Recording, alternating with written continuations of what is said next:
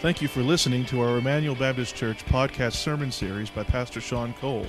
Emmanuel exists to display God's glory, declare God's gospel, and to disciple for God's great commission. If you have any questions about this message or would like more information about our church, you can visit our website at www.ebc-online.org. Now here's Pastor Sean. Well, we are continuing through this sermon series, Hope in the Psalms. And so if you've got a copy of God's Word with you, open to Psalm 121.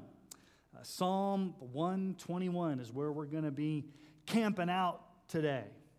And speaking of camping out in the Psalms, Don and I love to go hiking. We've even when we were before we were married, we just hiked and backpacked. And so last summer, we went to Rocky Mountain National Park, and we went to a hike that I don't think either of us had ever at least remembered going on before. And so as we started up this trail, it became very steep, a lot of switchbacks. And we were just we weren't really in the mood to really make the trek. And it was getting kind of frustrating because we hadn't been on it before. And every time we'd get over a bend, we'd be like, how much further is this? And so we basically just kind of wimped out and said, well, let's just go back down. And so we went back down the trail. But it's really close to an area where there's another trail that we go on a lot there at Rocky Mountain National Park. And so we decided to go on this trail a few years ago. And so it was early in the summer, and as we started to go on this trail, we really couldn't go much further because the water was so high, and neither one of us wanted to risk our lives by getting down into the roaring water. But as we were kind of figuring out what we were going to do, you have to understand something. I don't have a very good sense of smell at all. So don't expect me to be around if there's a fire or whatever. I don't have a good sense of smell. But my wife, Dawn, she has a sniffer. She's got a very good sense of smell. And so she looked at me and said, Sean, there's a musky smell. There's an animal close by. I don't know what it is, but I just feel that we're being followed, that there's something in our area. And so that was a little freaky. And so hiking is really, really fun when the conditions are right, when you know where you're going, when there's not high water, when there's not wild animals coming in at you, when there's not switchbacks, all these different things. And so hiking is a lot like the Christian life when you think about it. In the Christian life, there's ups, there's downs, there's peaks, there's valleys. There's times where you're walking through a peaceful meadow and things are going well. There's times when you're going through some dangerous switchbacks. Other times when the water's high and you feel like you're drowning. Other times where the devil comes in like a roaring lion looking for someone to devour. Now, why do I bring up hiking in the wilderness? Well, it's very interesting because Psalm 121 describes what I think is someone who's hiking. They're on a trek. They're on a journey to Jerusalem. And they're surrounded by hills. Now, back in those days, there were no well-paved roads, just basically well-trodden paths. And so you had to travel through hills and valleys, and sometimes there were some dangers. And so 3 times a year at these annual feasts in Jerusalem, travelers from all over Israel would make the hike to Jerusalem for those festivals. And so this psalm, Psalm 121, is part of a larger group of psalms called the Songs of Ascent. Ascent, going up. So Psalm 120 through Psalm 134 are Psalms of Ascent. Now, why are they called that? Well, what most scholars believe is that as these travelers are hiking in and they're getting close to Jerusalem, and we know Jerusalem's up on a hill, and as they see the city up on a hill, as they're climbing up towards Jerusalem, they sing or they chant or they recite these psalms as they're going up to the holy city. And so these psalms are called Songs of Ascent as they're going up the hill to Jerusalem. So let's read together Psalm 121. And it says there, a song of ascent, Psalm 121. I lift up my eyes to the hills. From where does my help come? My help comes from the Lord who made heaven and earth. He will not let your foot be moved. He who keeps you will not slumber. Behold, he who keeps Israel will neither slumber nor sleep. The Lord is your keeper. The Lord is your shade on your right hand. The sun shall not strike you by day, nor the moon by night. The Lord will keep you from all evil. He will keep your life. The Lord will keep your going out and your coming in from this time forth and forevermore. May God bless the reading and hearing of his word this morning. Now, here's the main point of this psalm. Here's the big idea. Okay, in a small sentence. Our Creator protects us through times of trouble. Our Creator protects us through times of trouble. Now, we've spent, this is our third week now, in these psalms.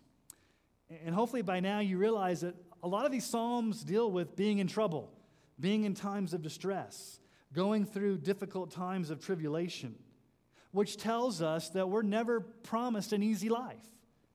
We're never promised a bed of roses where we're never going to have trials, we're never going to have tribulations. And as a matter of fact, right now we're going through something that we've never gone through before as a nation. This COVID-19 pandemic is like nothing we've ever gone through in our lives. It's affecting every aspect of who we are. But I want to remind you of the words of Jesus in John 16:33. Jesus said, I've said these things to you, that in me you may have peace. In the world you will have tribulation. But take heart, I've overcome the world. He says you will have tribulation. Not you may or you might, but you will. But he's overcome the world. Acts 14:22, through many, many tribulations we must enter the kingdom of God. So we're going through a time of tribulation right now with this COVID-19 pandemic. It's a time of trouble. It's a trying time. But I want you to notice the key word that shows up in this psalm. You should have heard it repeated over and over again. 6 times it shows up in this short psalm of 8 verses. And it's the word keep or keeper. Shamar in the Hebrew language. It means to preserve, to keep, to watch closely. Almost like a bodyguard. The theological word book of the Old Testament defines it as to exercise great care over diligently. It's this whole image of God almost being like a bodyguard to you. Now think about bodyguards for a moment. The celebrities who go places with bodyguards, and the bodyguards are always looking around to make sure that the coast is clear and that they can enter a restroom without the paparazzi and all this kind of stuff. Bodyguards. But I want you to think about the president's secret service agents. There's a small number of secret service agents that are assigned to the Presidential Protection Division. And if you go and read about this, it's very interesting. The president, when he's out in public, cannot even go to the restroom by himself without a Secret Service agent there with a gun in case somebody were to come attack him in the actual restroom. When the president travels in a motorcade, they carry bags of the president's blood in case he's shot and they have to do a blood transfusion right there on the spot. And so Secret Service agents are awesome. They're amazing the way that they protect the president. But there's only human limitations to what they can do. They can only do so much. But I like to think about God as the greatest bodyguard, God as the greatest Secret Service agent ever. So the key word here is God is our protector. God is our keeper. He will watch closely over us. He will keep us. Now, this psalm is composed of 4 stanzas of 2 lines each. And that's really, if you have an ESV in front of you, that's the way they set it out. That's usually the way psalms work. A lot of psalms have 2 lines that work together as a stanza, and they kind of communicate the same thought. So there's 4 stanzas, 2 lines each, so you've got 8 verses. And so let's look at the 4 main parts of this psalm together. And so here's the first. We find this in verses 1 and 2. Here's the first. My security should not come in idolatry, but in my Creator. My security should not come in idolatry, but in my Creator. Now let me explain what I mean by this. The psalmist says, I lift my eyes to the hills. Now this is a little mysterious, these hills. Is he looking to the hills for help? Like some army's going to come down and help him? Or are the hills a source of danger? Or are bandits hiding up there and he's kind of scared when he looks up in the hills? These animals ready to pounce down upon him? What do the hills represent? I want you to think about something. Maybe you've never thought about this before. In the Old Testament, when you read the Old Testament, the pagan Canaanite nations, the Canaanites, the Hittites, all the Ites, all those pagan nations, they would do their vile, wicked practices on the top of hills. They were called the high places. Now, they believed that since the earth was flat, they needed to get to a high place so that they could get the attention of their gods and goddesses. The higher they were up on a hill, the more attention they could get from the god or goddess to look down upon them. And so they built these shrines, they built these altars on these high places, on these high hills. Now, what did they do on these high hills?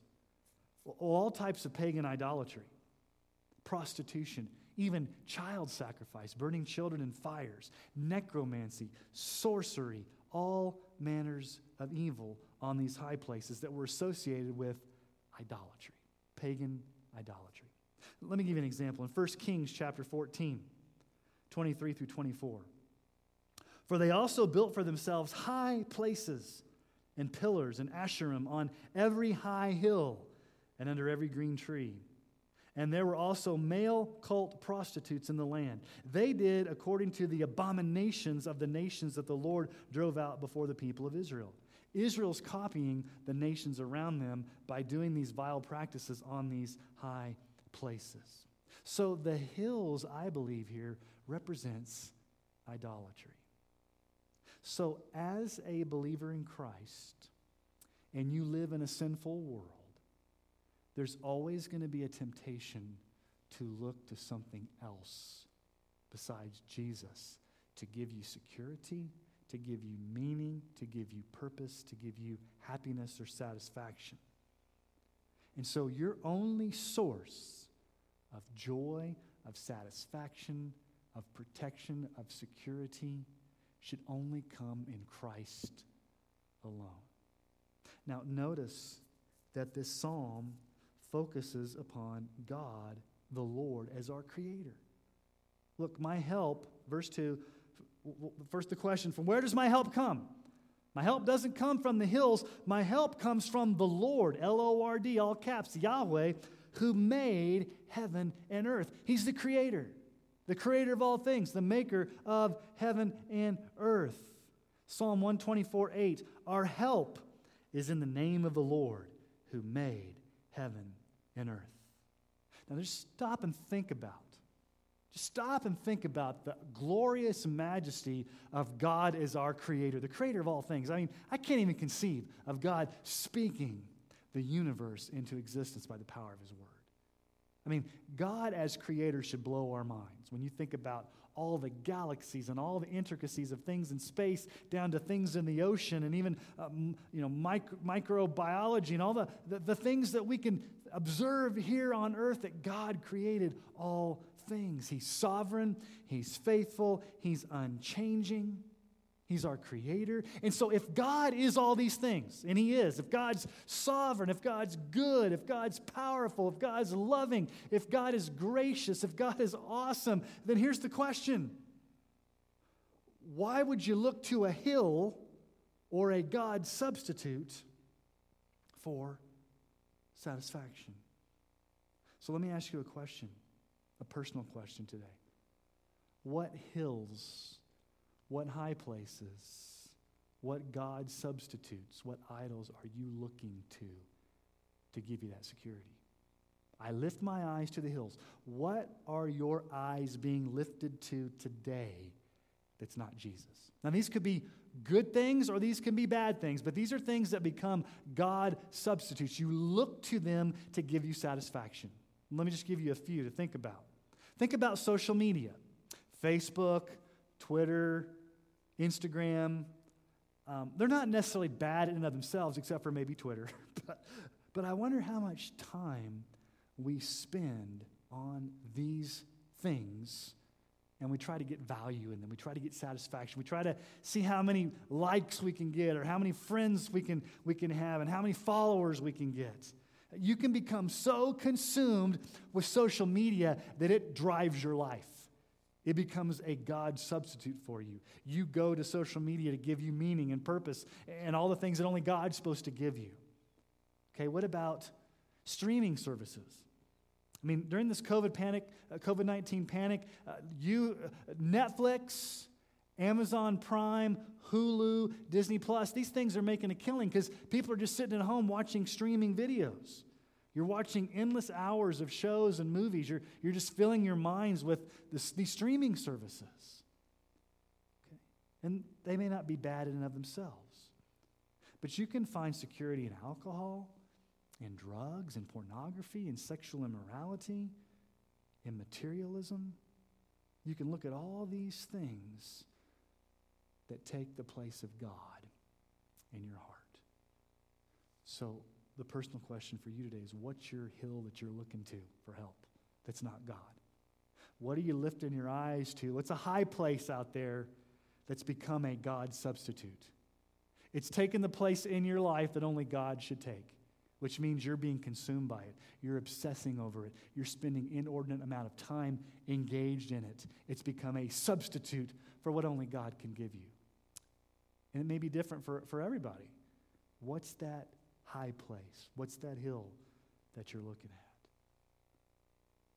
And especially during this COVID-19 pandemic, I'm afraid that there's a lot of hills people are looking to get that help, but their eyes aren't going to the Lord as Creator. It's interesting that the psalmist says, I lift my eyes to the hills. Where does my help come from? Well, his eyes actually go beyond the hills up to the heavens. It goes up to God as Creator, the Creator of all things. So that's the first thing we see. Our security should not come in idolatry, but in our Creator and God alone. Okay, let's look at the second. This is in verses 3 and 4. For lack of a better term, this is the way I've put it. God never falls asleep at the wheel. God never falls asleep at the wheel. We see this in verses 3 and 4. He will not let your foot be moved.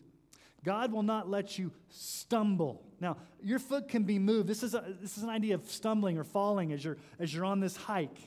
And we can stumble in many ways. You can get weak. You can stumble from fear. You can stumble from sin. You're prone to wander this pilgrim pathway. I mean, it's hard. The Christian life's hard. There's a lot of switchbacks. There's a lot of difficulty. And you can get tired. You can get fatigued. You can stumble. But it says here that God sustains you. God will not let your foot be moved. God's going to guide you. God's going to protect you. God's going to keep you. Why? Because he who keeps you, he who guards you, he protects you. Remember, there's that word keep again. He does not slumber. Behold, he who keeps Israel will neither slumber nor sleep. Our God does not sleep. Now, you may not remember this kind of funny story in the Old Testament, but do you remember that famous showdown in First Kings? Where the prophets of Baal, Baal is a pagan god of the Canaanites, and these prophets of Baal were coming against Elijah. And Elijah was the man of God. And this was on Mount Carmel. And so Elijah built this huge altar with bulls and wood, and there was going to be a showdown to see if the God of Israel, the Creator, is going to rain down fire, or if Baal, the pagan god, would rain down fire. And Elijah even built this trough around it with water. And so the pagan gods get to go first, the pagan prophets. And so they're dancing around, they're cutting themselves, they're yelling and screaming, and they're getting in a frenzy, trying to coax their false god Baal to rain fire down upon the altar. And nothing happens. It's like crickets. And Elijah does something interesting. In 1 Kings 18:27, At noon, Elijah mocked them. He mocked them. He says, "Cry aloud, for he's a god. Either he's musing, or he's relieving himself, or he's on a journey, or perhaps he's asleep and he must be awakened." Elijah's poking fun at him. Your God must be either in the restroom or he's sleeping. He's nowhere to be found. You got to go wake him up. Your God's sleeping. Your God's asleep at the wheel. Where is your God? He's a powerless God. He's a useless God. Our God never sleeps or slumbers. Back in 2013, a man named William Rockefeller made the news when a train barreling down the tracks in the Bronx at 82 miles an hour killed 4 passengers and injured 75. Why did this train crash? William Rockefeller fell asleep on the job and lost control of the train. Some of the world's worst disasters can be traced back to someone who fell asleep on the job. The nuclear explosion at Chernobyl in the Ukraine was attributed to operators working 13 hours straight who fell asleep on the job. That nuclear meltdown. The 3 Mile Island incident in Pennsylvania in 1979 was also attributed to workers falling asleep on the job. Some reports have linked the Space Shuttle Challenger explosion in 1986 to NASA officials who came to work sleep-deprived that day. And then the Exxon Valdez oil spill in 1989 was also attributed to the third mate falling asleep at the wheel. Aren't you thankful that God doesn't fall asleep at the wheel? He's unchanging. He never sleeps. He never slumbers. He protects us. He's an alert God. I mean, he's an alert God. He's like that bodyguard that's scanning around, that Secret Service agent.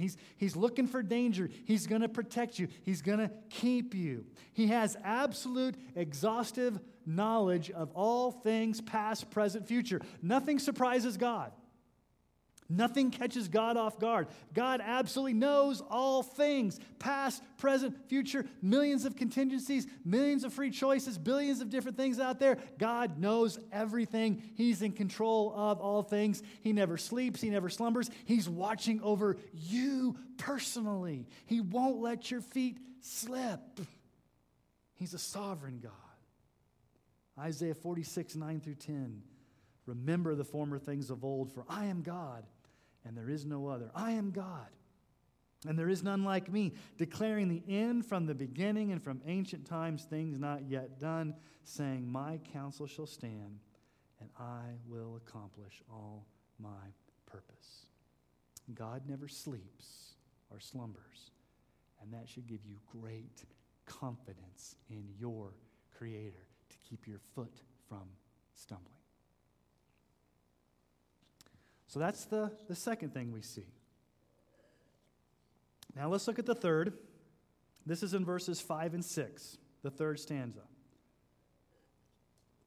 So third, God is your source of spiritual shade. God is your source of spiritual shade. Okay, let's look at verse 5. The Lord is your keeper. There's that key word again. The Lord's your keeper, your protector, your bodyguard. The Lord is your shade on your right hand. The Lord is your shade on your right hand. Now, the right hand is a symbol of protection. It's a symbol of deliverance. It's really a symbol of God's power when you go back to the Exodus. Remember all those months, almost 2 years we spent in Exodus? It always talked about the hand of the Lord in Exodus 15:6. Your right hand, O Lord, glorious in power, your right hand, O Lord, shatters the enemy. We're protected by the powerful right hand of God, who's a source of shade for us. Psalm 18:35, you've given me the shield of your salvation, and your right hand supported me, and your gentleness made me great.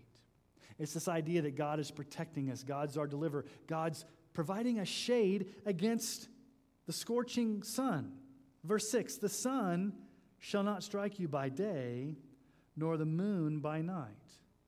Now think about going out in the sun. It's kind of been hot the past couple of days. I mean, it's the beginning of May, but man, it seems like it's been a little warm. But think about like in the middle of July, when you're out there in the sun, no shade, you can get sunstroke, you can get sunburn, you need to be under shade.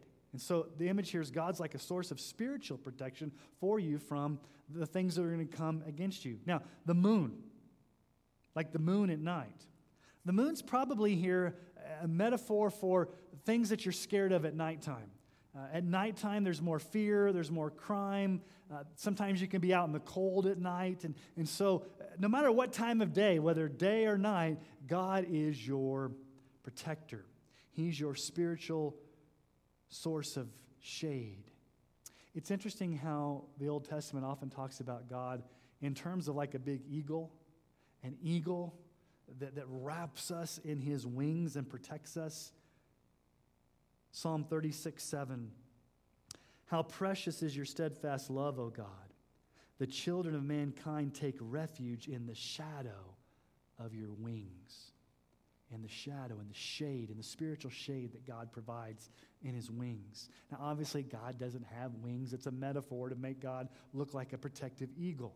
Psalm 57:1, be merciful to me, O God, be merciful to me. For in you my soul takes refuge. In the shadow of your wings I will take refuge till the storms of destruction pass by. Okay, so not only is God our creator, not only is God keeping a watchful eye upon us, and he never sleeps and he never slumbers, but here God is a source of shade. It's like this powerful tree that's shading you or a powerful eagle that's enfolding you in his wings. And again, this should give you a great source of confidence, a great source of joy, a great source of security. You're not looking to the hills. You're not looking to idolatry. You're not looking to God's substitutes to protect you. You're looking to your creator, the maker of heaven and earth. All right, how does the psalm end? We get to the fourth stanza, verses 7 and 8, and it's kind of a catch-all. So here it is. God protects us in all ways. Or God protects us always. God protects us in all ways, and God protects us always. Kind of a play on words. Okay, look at verse 7. The Lord will keep you. There's that key word again. The Lord will keep you from all evil. Now, does this mean that you're never going to go through trials? Does this mean you're never going to go through trouble? Does this mean you're never going to have a bad experience so the devil won't ever tempt you? No, again, like we talked about the past few weeks, God never promises to take us out of the hard times, but he does promise to protect us through those. And ultimately, I think this is really talking about your salvation. He'll protect you from losing your salvation, all evil. And then notice, he will keep your life. The second half of verse 7. He will keep your life. He will protect your life. God is sovereign over your life, whether you like that or not. God determined when you were born. God's going to determine when you die. And God's going to take care of you every step in between. He's sovereign over your life. Job says this. Job 14, verse 5. Since, talking about humans here, talking about people, since his days are determined, and the number of his months is with you, and you have appointed his limits that he cannot pass. God determines your days. God is sovereign over your life. You're not in charge of your life. God is. Psalm 39, 4 through 5. O Lord, make me know my end, and what is the measure of my days. Let me know how fleeting I am. Behold, you've made my days a few handbreadths, and my lifetime is as nothing before you. Surely all mankind stands as a mere breath. Okay, God is sovereign over our life. He keeps your life. I'm reminded of what Jesus says in Matthew 10, 29 through 31. Are not two sparrows sold for a penny? And not one of them will fall to the ground apart from your Father. But even the hairs of your head are all numbered. Fear not, therefore, you are of more value than many sparrows. This should blow your minds. God's the creator of all things. God knows all things. If an insignificant sparrow out in the middle of nowhere falls dead off a tree, God knows that. And that sparrow is very valuable to God because it's part of his creation.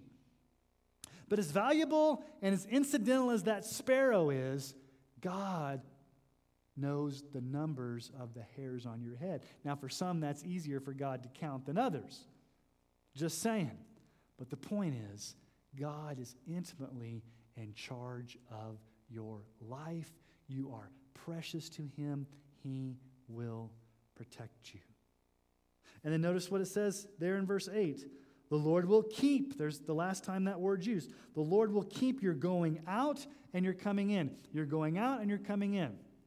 Sometimes that may be what your house looks like. People are going out, they're coming in. It's a revolving door. It's this kind of this idea of just the daily routine of life. You go out to work, you come back in. You go out to school, you come back in. You go do your thing. Your comings and your goings. The things that you, the plans that you make, the way you live your life. Proverbs 16:9. The heart of man plans his way, but the Lord establishes his steps. The Lord is going to establish your steps. So God protects you from evil. He protects your life. He keeps your going out and your coming in. But how's the psalm end? From this time forth and forevermore. Ultimately, God is your keeper, your protector, your sustainer for eternity, forever. Psalm 73:26. My flesh and my heart may fail, but God is the strength of my heart and my portion forever. So this whole psalm is about how God protects us. Our Creator protects us. And He protects us now. He doesn't let your foot fall. And then ultimately, He's going to protect you all the way through to the very end in salvation. So really what this psalm is about, it's about eternal security. And it's about present security.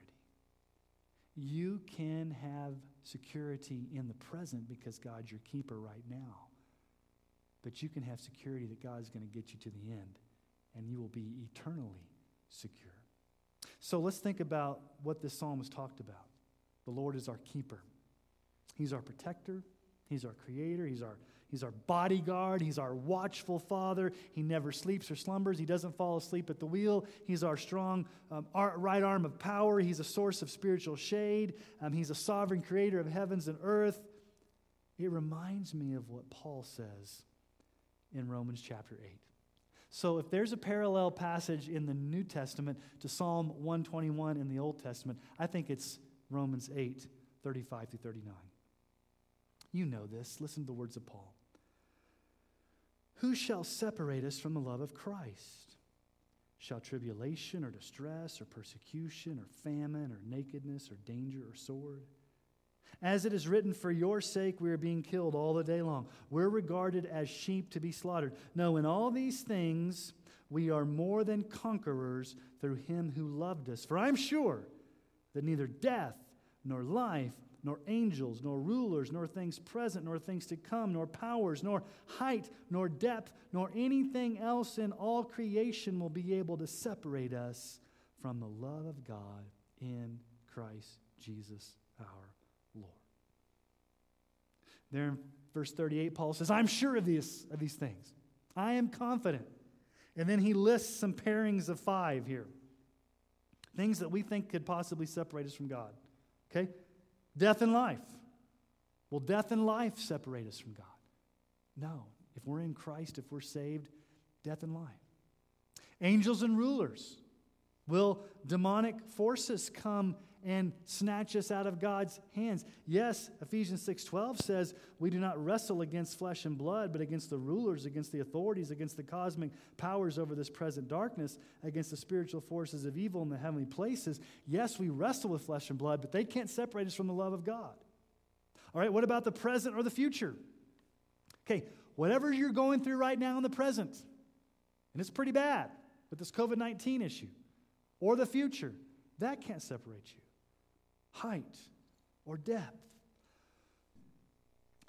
Neither height nor depth. We're going to talk about this next week, so I'm not going to give it away when we look at Psalm 139. And then Paul rounds it out and says, nothing in all creation, not even ourselves, will be able to separate us from the love of God.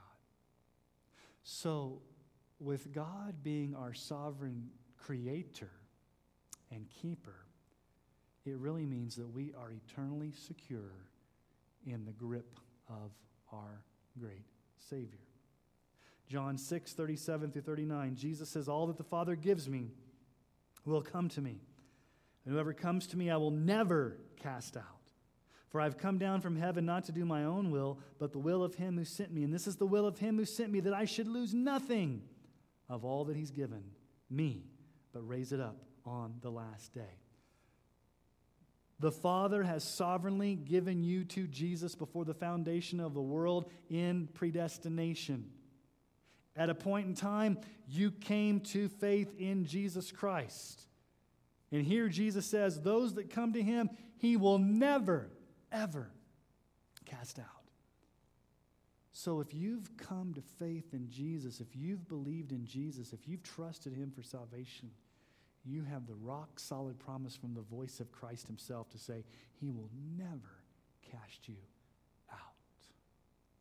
In John 10, 27 through 30, listen to the words of Jesus. He says, "My sheep hear my voice, and I know them, and they follow me. I give them eternal life, and they will never perish, and no one will snatch them out of my hand. My Father who's given them to me is greater than all, and no one is able to snatch them out of the Father's hand. I and the Father are one." Jesus gives us eternal life, and he says they will never perish. That's a double negative in the Greek language, which means they will never, no, not ever perish. Why? Because he's got us in the grip of his hand. Not only are we in the grip of the Savior's hand, Jesus, but he says we're also in the grip of the Father's hand. So you're, in essence, in a double grip. You're in the grip of Jesus and you're in the grip of the Father. And nobody can come pry open the fingers of Jesus or pry open the fingers of the Father and snatch you out of that protection. You're under the shadow of the wings of your Creator. There's some other glorious verses in the New Testament that talk about how God is faithful to keep you to the end. Remember, 6 times in this psalm, God is your keeper. He will keep, he will protect. And then the very last thing it says there, from this time forth and forevermore, he will eternally keep you. First Corinthians 1, 7 through 9. Our Lord Jesus Christ, who will sustain you to the end, guiltless in the day of our Lord Jesus Christ. God is faithful, by whom you were called into the fellowship of his Son, Jesus Christ our Lord. He will sustain you to the end. He's faithful to do that. Christ will sustain you to the end. If you're truly his, he will make sure you get to the finish line. You will receive the reward in heaven. You will be eternally secure. He will sustain you to the end. Philippians 1:6, I am sure of this, that he who began a good work in you will bring it to completion at the day of Jesus Christ. He will. God will bring it to completion. You don't bring it to completion because you can't. We're too feeble and sinful and weak to bring our salvation to completion. But Jesus will do it because what he started, he will finish. First Thessalonians 5, 23 through 24. Now may the God of peace himself sanctify you completely, and may your whole spirit and soul and body be kept blameless at the coming of our Lord Jesus Christ. He who calls you is faithful. He will surely do it. What will he surely do? What's he faithful to do? To sanctify you, to keep you until Christ comes back, ready on that day. We've been going through for the past almost 32 days in First Peter. And back at the beginning of First Peter, we've been doing this in our daily devotions that I've been sending out to you on Facebook and through email. First Peter 1, 3 through 5. Blessed be the God and Father of our Lord Jesus Christ. According to his great mercy, he has caused us to be born again to a living hope through the resurrection of Jesus Christ from the dead, to an inheritance. Okay, what type of inheritance? That's imperishable, undefiled, unfading, kept in heaven for you, who by God's power are being guarded through faith for salvation ready to be revealed in the last time. God's got your inheritance on reserve for you in heaven waiting for you, and he's going to make sure you get it. And then Jude, verses 24 and 25. Now to him who's able to keep you from stumbling and to present you blameless before the presence of his glory with great joy, to the only God our Savior, through Jesus Christ our Lord, be glory, majesty, dominion, and authority before all time and now and forevermore. Amen. He's able to keep you from stumbling. From stumbling to the point where you would somehow lose your salvation or fall out of God's love. It's not going to happen. He's going to keep you to the very end. I love Charles Spurgeon, one of my favorite preachers of old. And let me give you one of my favorite quotes by him. This is from Spurgeon. If it ever should come to pass that the sheep of Christ might fall away, my fickle, feeble soul, alas, would fall 1,000 times a day.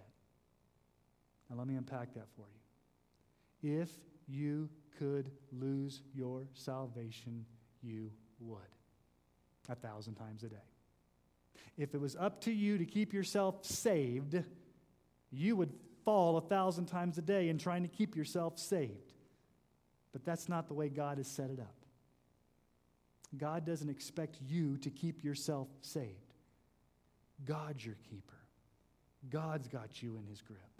God will sustain you through the end. God has that inheritance waiting for you. God and God alone is the one who sustains, holds, works in you to keep you saved so that you won't stumble. If you could lose your salvation, you would. But God set it up to where you won't lose your salvation because he will keep you secure to the end. So what's your response to this glorious God who's your creator?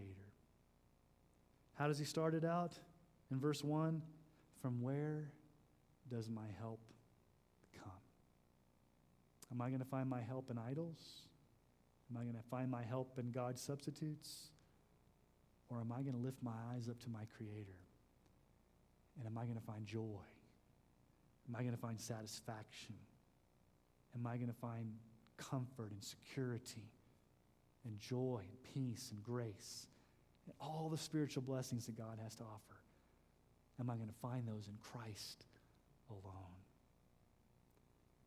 Would you rest confidently and securely in a sovereign God who created you, who chose you, who loves you, who is keeping you, and will keep you to the end to make sure you get your reward in heaven?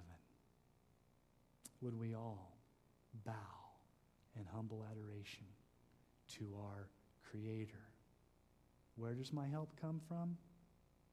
My help comes from the Lord who made heaven and earth. Let's bow our heads now and go to our Maker, our Creator, and let's find security in him alone. Would you pray with me? Father, we are so tempted to find our security in the hills, in the high places, in idolatry, in God's substitutes. Our hearts are so prone to wander to those things and to latch onto those and to obsess over those things. And those things may not even be bad. Some of them are evil and sinful. Some of them are not. But when they become a substitute for you, they consume us and they become idols. We want our help. We want our security. We want our joy. We want our satisfaction to be in you alone. You're our creator. You're our sustainer. You're the one that never sleeps or slumbers. You're our spiritual bodyguard. You're our shade. You're the keeper of our lives, our goings out and our coming in. And ultimately, you are our keeper eternally. And so, Lord, I thank you for keeping us eternally secure to the end. If we could lose our salvation, we would lose it every day. But thank you that you hold us fast. Jesus, I thank you that you hold us in your grip, and nothing can snatch us out of your hand. We are so thankful that you're a strong God. We need a strong God during times like this. We don't want a wimpy God. Lord, I'm so concerned that the way people portray you out there, that you're a God that doesn't know the future, or you're a God that's not on your throne, you're a God that's up there wringing your hands, wondering what's going on. No, Father, we serve a God who is the creator of the heavens and the earth. You know all things. You've ordained all things. You're sovereign over all things. We trust in you. We're not going to listen to the world. We're not going to lift our eyes to the hills. We are going to find our satisfaction in you alone, because you are God. You are our creator, and we submit to you. Would we be a people that trust in our creator? You are God. We are not. We bow before you, King Jesus. May our hearts burn with passion for your glory.